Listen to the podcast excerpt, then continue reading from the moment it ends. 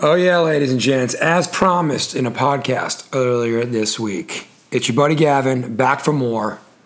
Tuesday, March 5th? Let's double check on that. Tuesday, March 5th, it is. Anyway, we're here, filibuster freestyle. Coming up in a few seconds, our buddy Dan Ruddle, huge True Detective fan and pundit, expert, of course, and huge Game of Thrones fan, and an aspiring Game of Thrones pundit. Uh, for those of you who listen to the Wine Wall and Dragon series for myself and Dan O'Brien, Dan Ruddle typically watches Game of Thrones about 30 minutes late every Sunday as he puts his daughter to bed and then texts Dan and I um, as he finds out what happens on Game of Thrones while Dan and I are on the pod talking about what we saw. He runs like on a delay.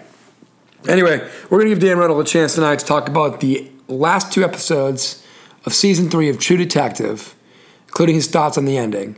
And then we're going to get into some hot takes and outlandish theories and predictions about the final season of Game of Thrones, which will hopefully wet your whistle, aka satiate, satiate you, excuse me. I was going to say saturate you. I don't want to saturate anybody with Game of Thrones content. It's impossible. But hopefully it will satiate you as you wait for the April 14th premiere of Game of Thrones, the final season on HBO. And of course, Filibuster Freestyle will be there with myself and Dan Dan O'Brien for Wine, Wall, and Dragons every single week. Here comes the theme song, and again, our buddy Dan Ruddle coming up next on the Filibuster Freestyle. Filibuster, filibuster freestyle, filibuster, filibuster. Watch out for the filibuster. Filibuster. Freestyle. Filibuster freestyle. It's the filibuster freestyle. Filibuster freestyle. All right, ladies and gents, as promised, it's Dan Ruddle, fresh off his 40th birthday celebration. Uh, you were 48 hours later from the celebration. Have you recovered, buddy?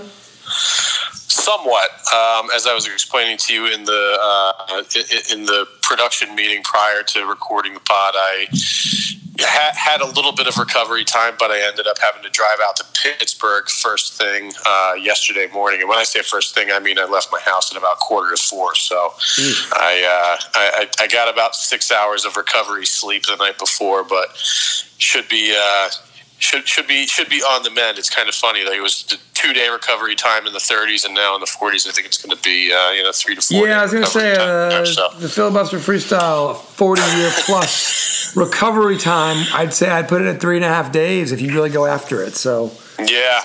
enjoy Yeah, it, and then we did indeed do that. Yeah, enjoy it and then have time to recover, which you're working on. So, so yeah. So listen, we got two two important things to do today.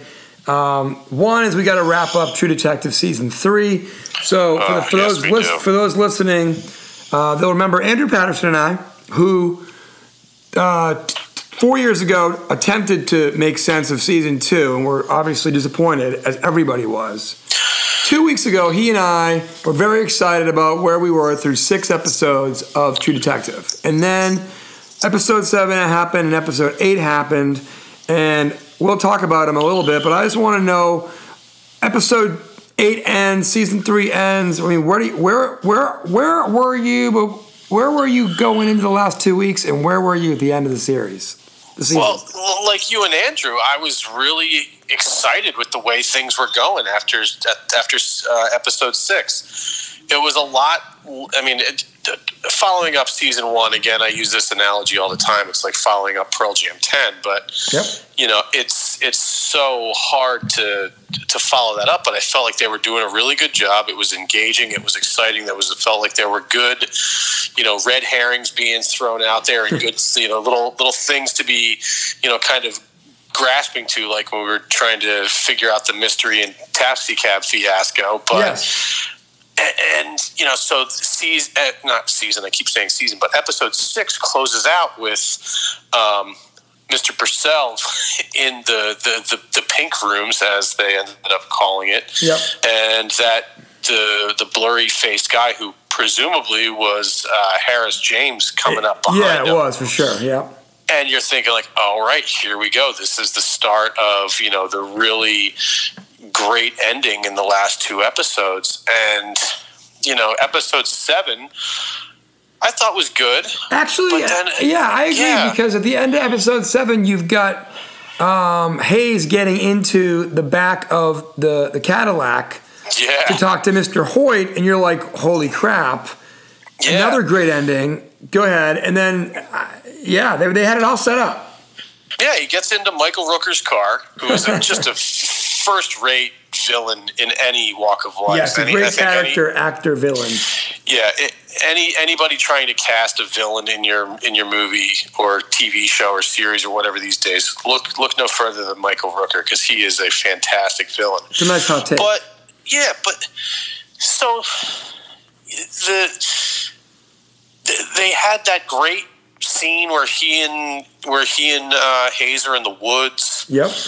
And then like I, I just there were so many things and so many loose ends they left untied at the end of it that you're just like ah that's it? It really left me kind of feeling flat like s- so many things so many things left untied up so many loose ends that i felt like man i, I really it felt like they got to the end realized oh crap they only they only scheduled this for an eight episode run we're not going to be able to tie all this stuff up and so they just like kind of Yeah. did it the best they could, I guess, but you know, really kind of left me feeling like very anticlimactic. It's like, yeah. okay, so for, for for one, everybody moving forward, spoiler alert, because we're gonna ruin the ending right now. Um, yeah, This is this is kind of. I totally agree with everything you said. I totally still agree with everything that Andrew Patterson and I said three weeks ago, which was Mm-hmm. I love the first six episodes and that they were creepy like the first season. They had me Yep. guessing like the first season. I was excited to see what happened. Okay, episode six cliffhanger ending. Episode seven cliffhanger ending. Episode eight and you just said it. They, they not only did they not tie up loose ends, but their big turn, their big moment, their big like, oh my god, is that it was a happy ending. And Yeah. and for for those of you who are Patriots fans, I'm sorry. I, my point is, like, the the twist is not supposed to be that Julie is fine and she's married to her grade school sweetheart, and that time has healed the wound. Because guess what? Her brother's still dead. Her mother's still dead. Her uncle's still dead. Her cousin, her dad is still dead. dad's still dead. The- you know, the, the dad was framed. town The, dad was framed for was murder. completely ruined. The dad was framed for murder. Woodard was framed for murder. Like it is not fine, and it is not a big like the face turn that Julie's fine and it's all good and let's let bygones be bygones is is super clever and I want to like it, but as a as a, as, as a as a as a viewer of the last three seasons, I'm pissed off. Yeah. Yeah, that a- fair? absolutely. As as a viewer who thought like, okay, Here we go. point, episodes Buckle one up, through six Buttercup. really had, you know, it, it it had me looking at the Vince Vaughn debacle in the rearview mirror, being like, okay, this is going to be it. This is going to be, you know, True Detective having its real rebound, and Yes. and- and- but, but they don't even give you the closure of saying yes, this was definitely Julie Purcell. Fair. It's the theory. And Hayes is like up. 80 years old and senile, Yeah. so he doesn't know if it's Julie Purcell. Right, and you can't tell if he's having one of you know. I mean, he's he, obviously he's having one of his episodes when he's there, or well, you, you don't even know that because he doesn't start any of the hallucination stuff. Yeah. It's just like he went there to kind of pretend that he was a confused old man, Yes. but the, you don't know if he's pretending or if that's legit. And there was a couple instances of that throughout the season, by the way. Right. Well, what exactly? So remember the where like kind of mid-season where he ends up in what looks like a hospital gown, standing outside in front of like a cemetery. Yeah. They just never revisit that. Right. Well, part? I think part of it's like one of the things about season one and season three that they did well both times, for the most part, is multiple time, you know, time frames, same character, multiple time frames. And through this character's dementia, we are is just as confused as he is on like when he is as opposed to Right. where he is. Great. But again, they did such a good job with all that to then say that maybe we're gonna have a happy ending and that's your big like the cliffhanger is a happy ending in a show where none of us really want a happy ending. Right. You want it to be like the like the ending of season one, where someone gets a hatchet to the chest, but the bad guy ends up getting shot in the head at the end, and it's just like, okay, she's alive, I guess. And then Hayes is sitting on the front porch with his old partner and his grandkids, and yeah, it, it just it, it left me feeling very flat and unfulfilled by this. Yeah, I mean, I think what I, I love, like, if you know how people with like there are some people who look at sports, right, and they Mm-hmm. they only look at the like the sabermetrics like. Okay, this guy's ERA and his wins over replacement. Like, if you just looked at the season on paper and said, did they do a good job and was the ending surprising? The answer is yes. But sure. but the eye test is they just crapped away the final 25% of the season and really the final eighth of the season. They crapped it away to be glib, to be glib and funny and think they were better than us. Even though, yes, was it a surprising ending? Yes, it was. Did they keep me suspended in what was going to happen until the very end? Pretty much. But did I, am I satisfied? Absolutely not. It's like Not at all. It's like with uh, baseball players, usually baseball players, like, well, his numbers were good. Yeah, but every time it's a big moment, he strikes out. Yep. You, you know, yep. not every at bat is the same, even though every at bat is the same. And so the ending was very surprising. I didn't see it coming, to- but I didn't like to- it. and to use an obscure, you know, early aughts Phillies reference, that episode was the Bobby Abreu of True Detective seasons. A nice one, a nice reference there. Yeah, there'll be maybe a hundredth of your of the of the listeners will get that reference. But that's a really good reference, and I think there are other there are other players like that. I mean, Adrian Yeah. Gonzalez when he played for the Red Sox, hell of a Yep. player, still had pretty good numbers. None of them were big moments. And so anyway, I just feel like they outsmarted everybody, including themselves, to end it with a quote happy. You know, a, a, a, a, nice ending, a, a, a Right. fun family ending. Julie's alive, she's recovered. Okay, yes, there was collateral damage, and the whole town is ruined, and careers have been ruined, and lives have been lost. But Yep. Julie's happy, so I guess it's okay. Ugh, I don't know if I'm okay with that. no. Okay. No, but and, and then so so so let's talk about a couple of the other loose ends. Yeah, for sure. Hayes's wife. Yeah, what happened to her? Are we to believe Where's that Amelia Reardon? died? Did she leave him? Is she in jail? Like, did they have this, you know, really contentious divorce where the kids ended up siding with her? I think she's dead, but they didn't tell do us too, how. but they never they- they never cover it Correct. That seems like a pretty major. because he has all these other he has all these other hallucinations where he's you know talking to other people who are still alive. Yeah. So him seeing her in the study in some of his dementia episodes does not is not enough for me, given all of the other dementia episodes, to tell me that she's dead.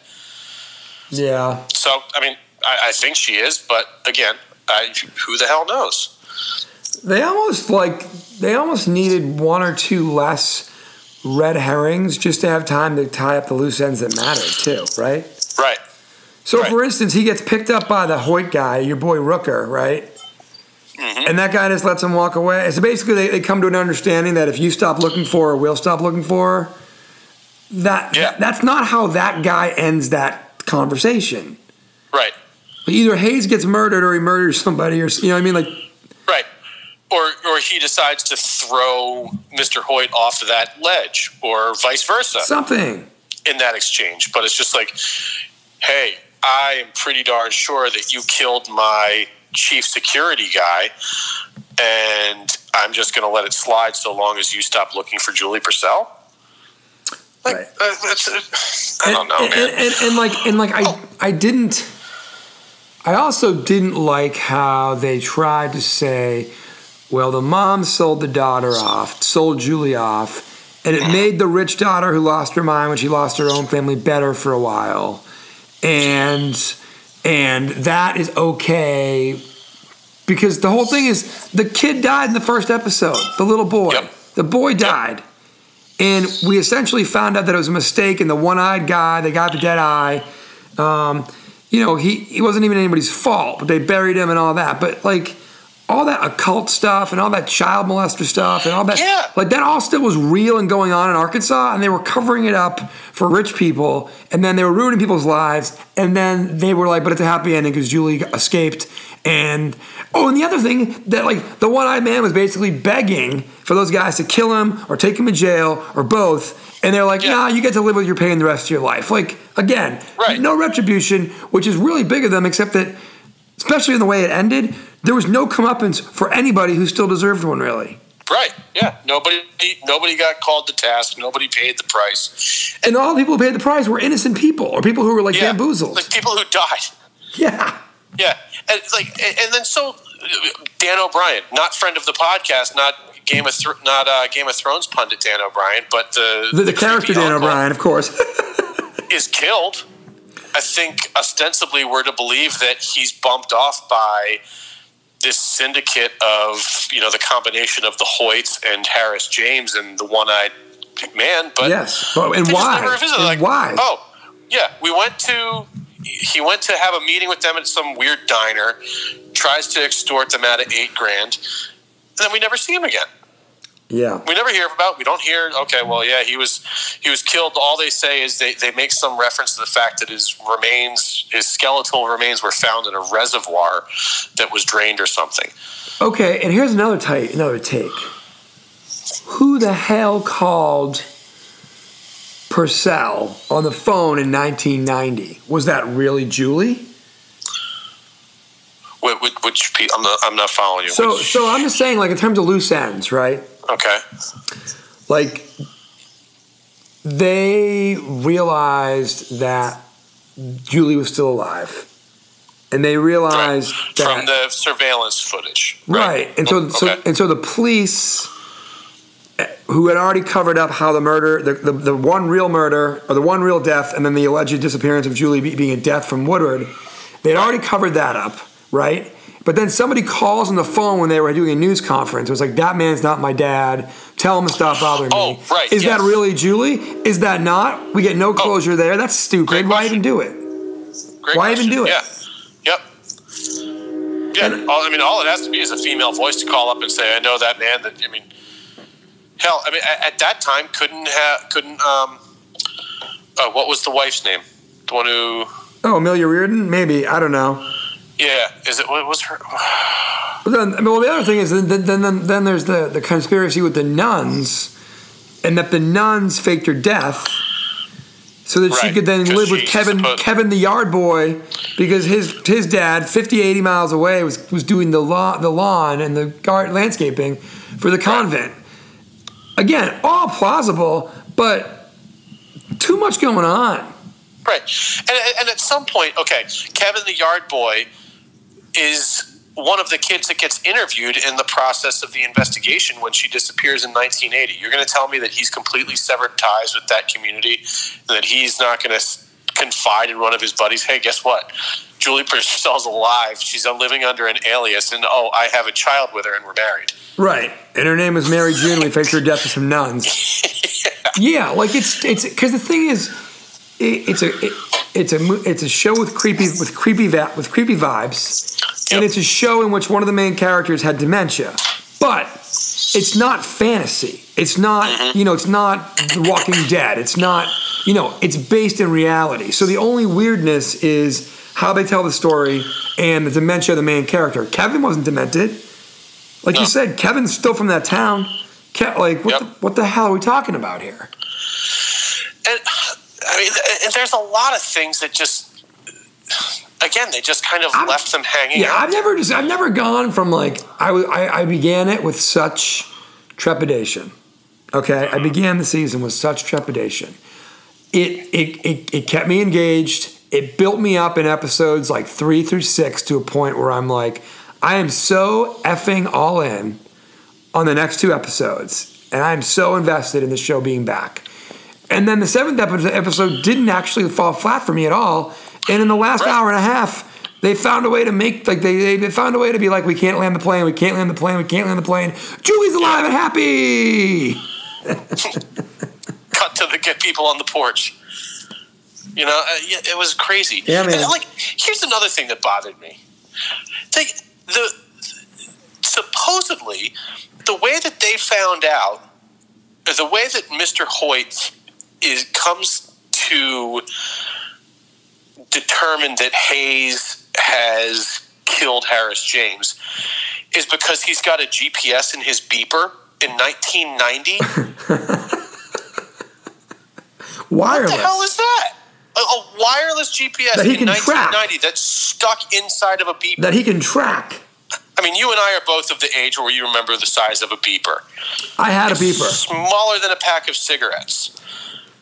And, and you got to think the, the GPS technology, the GPS technology for a layperson in 1990 would not be able to fit inside of a beeper. No. And No, again, we 'cause can what- pretend it would, but it wouldn't. Yeah. Th- Oh, there, are so many things. And like, just- it doesn't that- excuse all the creepiness. Like, I, good for Julie. I'm glad you're doing great, Julie. You know, even though you're not a real person. But like, Yeah. but also, to your point earlier, is that even Julie? Because this is an old man who Right. who finally remembers that his. And then why does the wife in his like in his inner memory deliver the maybe she's fine, maybe the family is healed, maybe like why does the wife? I don't know, man. Right. And, like, and why again, does he have that because it's then? all hallucinatory, why why would you leave it to the audience to interpret whether or not based on this hallucination that that's real? Uh, there's a lot of there's a lot of issues with the hallucination uh, theme. Like I like it, uh, or I'm sorry, the dementia theme. I, I think on its surface it's good, but so remember the episode where Hayes and you know he and oh gosh, what is what the hell is his partner's name? I'll get it for you. Keep Uh, going. Detective West. Yeah. So they're at his house, and Hayes keeps having these these delusions that there's a black sedan outside, Right. and so he goes outside with the baseball bat. You remember what I'm talking about? Yeah. But that was And the he one I made. out- Yeah. So he goes out to he goes out to the car and starts like threatening the guy. The car speeds off. He whacks it with the bat. West is has somehow snuck up behind the car, to Taking a picture of the license plate. and then he slips into one of these hallucinations where he walks to like the backyard of his house in 1990 Right. after apparently killing Harris James. But if West is really there and really recording the license plate, which they allude to in the next episode that he actually did, wouldn't he be there to like snap him out of it or try to guide him through that hallucination Yes. as the, as someone does in all other cases throughout the series? yeah, agreed. No, yeah. I mean, I just think they were. They almost I mean. I realize I'm looking for nits to pick here at this point because I'm so uh, left. But uh, like, I, if there were a satisfying ending, I think I would have been able to live. well, with the thing is, they things, showed but- us way too many things. They didn't tie them all up, and they didn't give us an ending remotely where we wanted it to, to be. right. So now we're mad at it, and we're trying to pick it apart because we're like, here are all your opportunities to just not do these extra things and Yeah. come up with a cleaner ending. That's all.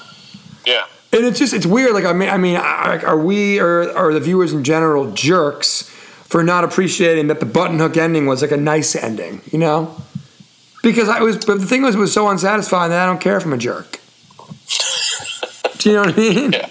Yeah. So anyway, the only the only solace I have left in this whole thing is they deliberately, with the interviewer, crime reporter lady, broke the fourth wall of the season one characters were specifically mentioned and shown. Yeah. Uh-huh. So it excites me in the sense that maybe these worlds, and I know these worlds are connected, but perhaps we'll get a fourth season with the original season one characters and some kind of cool thing. That's my only solace. A much better year than than Well- season two, but that's my only solace. Yeah. I, I, I I would like to think that, but remember, I mean, at the end of season one, Yeah, I mean, McConaughey looks like a junkie, yeah. and I can't remember. Uh, forgive me. Did was did McConaughey or Woody Harrelson end up getting the hatchet to the chest? Oh yeah, I, uh, I forget. Maybe Woody Harrelson. I forget. because they both lived through it. But I, I guess the point I'm trying to make is like neither one of those dudes is in very good shape to be out actively investigating crimes and you know this this very sordid. No, no question. I, I just syndicate. wonder if there's a way to like incorporate their characters with that crime reporter and tell Yeah. a different story that they were involved in and go back in time. But yeah, I don't know. I mean, it's not. Oh! One more thing. Do you remember where they alluded to the fact that Hayes' son and the reporter were maybe having an affair? Oh, that was kind of a brief little sojourn too, right? Oh yeah, like uh, Roland Like, West. Roland what the West. hell was that? Roland West alluded to that, I think, with him, right? No, no. Hayes talks to they're they're in the backyard. I guess he's had one of the other the episodes where he's like, "Oh, I, Oh, I think that's enough for today," and it flashes to his son and the blonde reporter chick arguing in the house. That's right.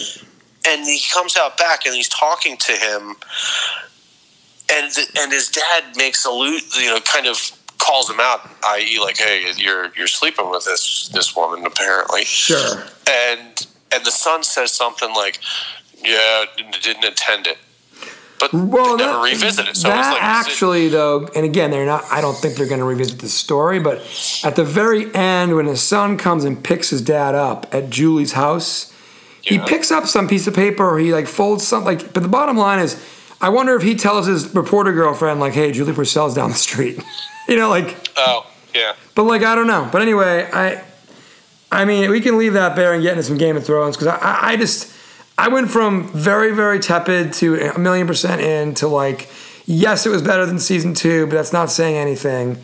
And it fell short of season one again, which not their fault, but they had a chance to kind of come in close second, and instead they just came in a distant second yeah, yeah. distant second. So listen, man, I know you're pumped for Game of Thrones final season. I am. Yes. I'm also pumped. Um, I asked you, you know, I asked you for any hot takes or outlandish theories or things you want to cover. So let's let's dedicate the rest of the pod to that. Well, I think that we've got. Uh, I, I'm I'm very excited about this sort of longer form, uh, like hour and a half episodes coming up. Even though it is only six episodes, I think that's gonna Yeah, feel a bit more like a, a, a, sort of like appointment TV experience type thing. Not that it, it wasn't appointment TV before, but um, you know, I, I watched the trailer shortly before we before we started our conversation, and you know, it, it seems very very creepy. As there's a whole sort of um, battle scene that appears to be taking shape between. Uh, gosh, I guess the, everybody. the living and the dead. and- the living and the dead. the living and the dead yeah you know the, entire realm and you know is is lined up sort of shoulder to shoulder and you see the sort of skeletal lower leg of a of a horse of the undead getting ready to march towards them so that's going to be interesting you know I, I a couple giveaways in it Like, i saw um, you know the jamie lannister talking about how he will, is choosing to fight for the living yep. um, you know, I think that just kind of goes to the theory that we're going to continue to see this sort of redemptive character in Jamie Lannister, um, as you've seen the past couple seasons. You know, Yep. down but not out, and Yep. you know, possibly going to play foil in the end to his sister trying to take over everything. Um, you know, I think you saw, you know, Tyrion. You know, you, you've got the three Targaryens and Tyrion, uh, Danny, and and Jon Snow lining up uh, to kind of tame the dragons and get ready to ride them. But you know, now that we're down a dragon, I'm wondering if there's going to be a, a revelation at some point that you know Tyrion doesn't quite know yet that he's a Lannister, and then finds out through the use of one of the dragons. I don't know. Maybe. yeah, Um, yeah. Um, we see, uh, you know, we, we did see Brienne of Tarth and Tormund both in the uh, the preview. I think that Tormund was kind of left. We were left wondering whether or not he was alive at the end. Of, oh you yeah. know, I feel like Dragon. Tormund's alive. You know, like it's the Hound and Tormund. They've all been through worse than falling off a giant wall with an ice dragon. I mean, I, mean, I know that's silly to say, but at the same time, don't no. But my point, my point is, if they've taken it this far, we're gonna have to watch those guys die. yeah. Um, yeah. Yeah. Yeah. Yeah, you know, here's what I'm thinking. I'm gonna make some outlandish theories or, or claims, and I'm gonna ask you a couple questions. Um, but George R. R. Martin has two books that are unfinished, and their titles are The Winds of Winter and A Hope for Spring, right? Okay. Which means the seventh book, which has not been written, was probably going to be about a thousand pages long and still be called A Hope for Spring, not like Spring Rules, which, might, which means Right.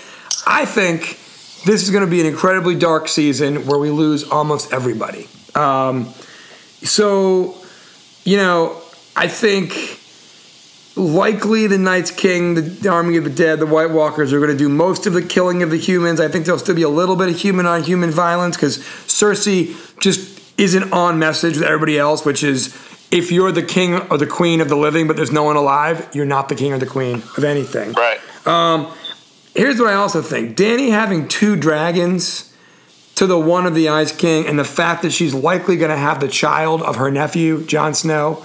I think those are the two biggest factors in in a hope for spring down the road.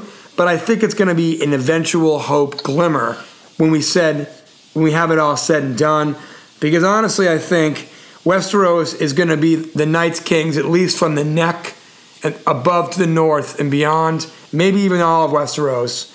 Um, I think the worst case scenario is that Dany is on Dragonstone with two dragons, and it's the only place there are no zombies because it's across the sea, it's across the water, and for whatever Yeah. reason, White Walkers don't like water.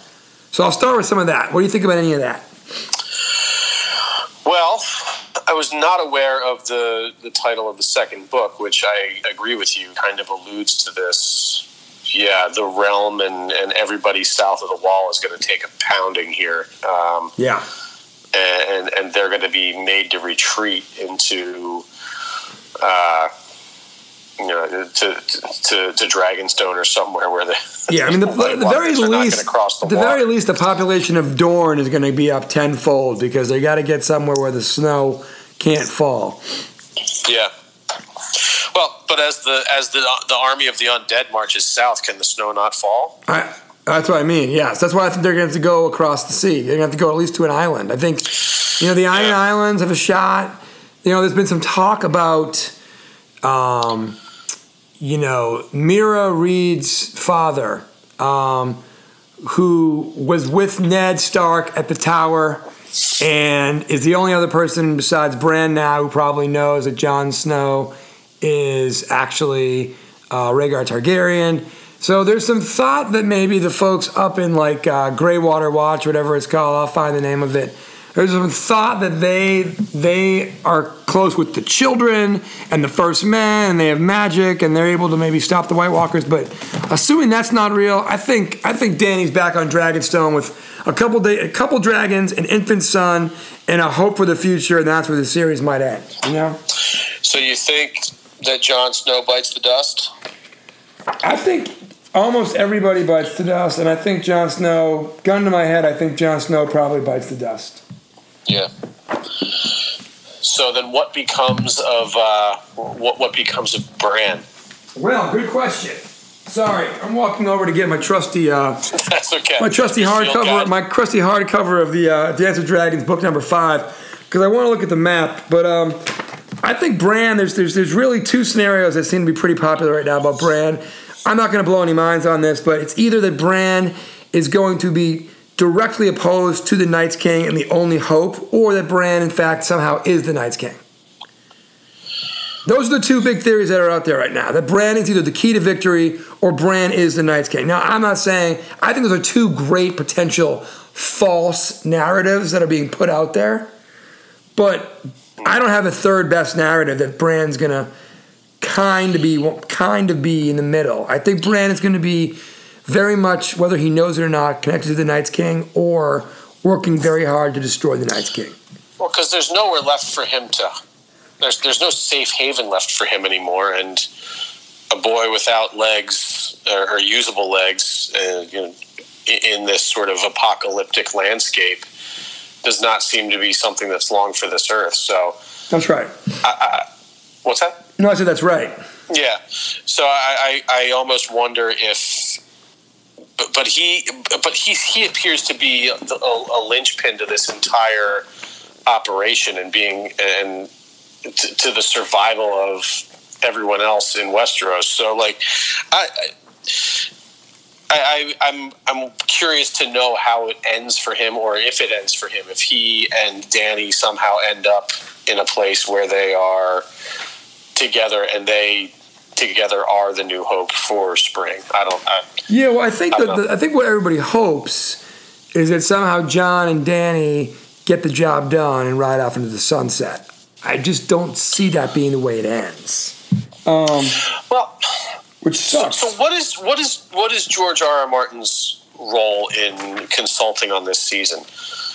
like I, I guess I guess to ask the question differently, are we looking at you know the quote unquote end of the final season of Game of Thrones, or are we looking at the final season before a very long hiatus before they come back to finish the series after the the book series is concluded? No, I think this is basically it. Um, I think that George Martin might finish the books anyway and finish them the way that he eventually wants to finish them, and they may be close to what we see, but not the exact. But I think they've already greenlit some prequels because there's material for the prequels. Sure. So anyway, um, yeah, I think it's by the way it was with Howland Reed of Greywater Watch. He's the Meera and jo- Jojen's uh, father and one of Ned Stark's buddies. My point is, there's some talk that he might have some magic that will help, but I think Bran Stark's going to be a big piece of this. I think we're going to need every single human we've got. I also think nothing is going to happen for the humans until Cersei is dead. Um, Cersei just doesn't get it. She will never get it. And whether it's Jaime who kills her, or Arya who kills her, or the Night's King if he can double cross her in some weird Maester Qyburn, Cersei, deal with the devil, blood magic bullshit. Excuse my language, everybody. Nothing good will happen for the human the human types until Cersei is gone. But they better burn her because I don't want to see her back as a White Walker. No, no, no, no. Certainly not. But there's so much going on. Um, yeah, I don't know. I think the Starks live to fight another day, but basically through whoever Jon's heir is. I just think it's like. I also do agree that somebody's going to ride that second dragon. Yeah. And it could be a number of people because, you know, Jon is a Targaryen and he can warg. Tyrion is potentially a Targaryen and he might be able to warg. Um, Arya definitely can warg. Uh, and, and Bran can obviously warg whatever the hell Does he wants. Does one need to warg in order to, to ride the dragon? You don't need to warg, but there's some talk that Bran, in the whole prophecy that you know he will fly one day again, he may warg into that ah. dragon. I see. He may Okay. even warg, warg into that ice dragon. Oh man. The last take I heard that it's worth bringing up, the last take I heard was that the death of Viserion, the dragon, will allow for Dany's womb, quote, to quicken because only life can be brought on by death or whatever. So her, she lost her baby to keep Khal Drogo alive. And somebody's out there saying that with one of her dragons dying and the dragons were born of her burning that witch, that the dragon dying and then her and Jon getting together on the boat, that may that may bring about a baby because now that she's lost one of her dragons, she may be able to conceive. I see. Which you know, good times had by all. Well, I, I thought that I, I kind of thought that it was a given that she was gonna. oh yeah, no, no, no. We all know she's going to conceive. Yeah, yeah, yeah. Yeah. It's just a question of whether that baby makes it or not, kills, like crushes it or not. Is the hope for spring or not? All that. Well, it would seem gratuitous uh, to revisit some of uh, what we talked about with True Detective. It would seem like an awfully big wasted opportunity if, like, she this somehow didn't result in the offspring of, you know, additional Targaryens. I 100% agree with that. Yeah, I agree with that. So listen, what do you think, man? Who who who do you do you have a take for who's going to be on the throne at the end? Um, I really don't know, Gav. Like I've, I agree, I, I do think that Jon Snow ends up biting the dust in some heroic fashion at the end. Um, I, I, I gotta, I gotta imagine it's it's Dany, right? Well, that's certainly Like, that seems to be the one. It seems to be the one where that makes the most sense. She's got the most power. She's like the most, you know, sort of she's got the she's the most noble of them all. Like she's got this sense of you know moral. Uh, she seems to have a good moral code about you know the sort of marginalized people in her Yeah. sort of freeing of the unsullied, or well, not freeing of the unsullied, but using the unsullied and giving them the option to not be slaves anymore. I I, I, think that it's either her.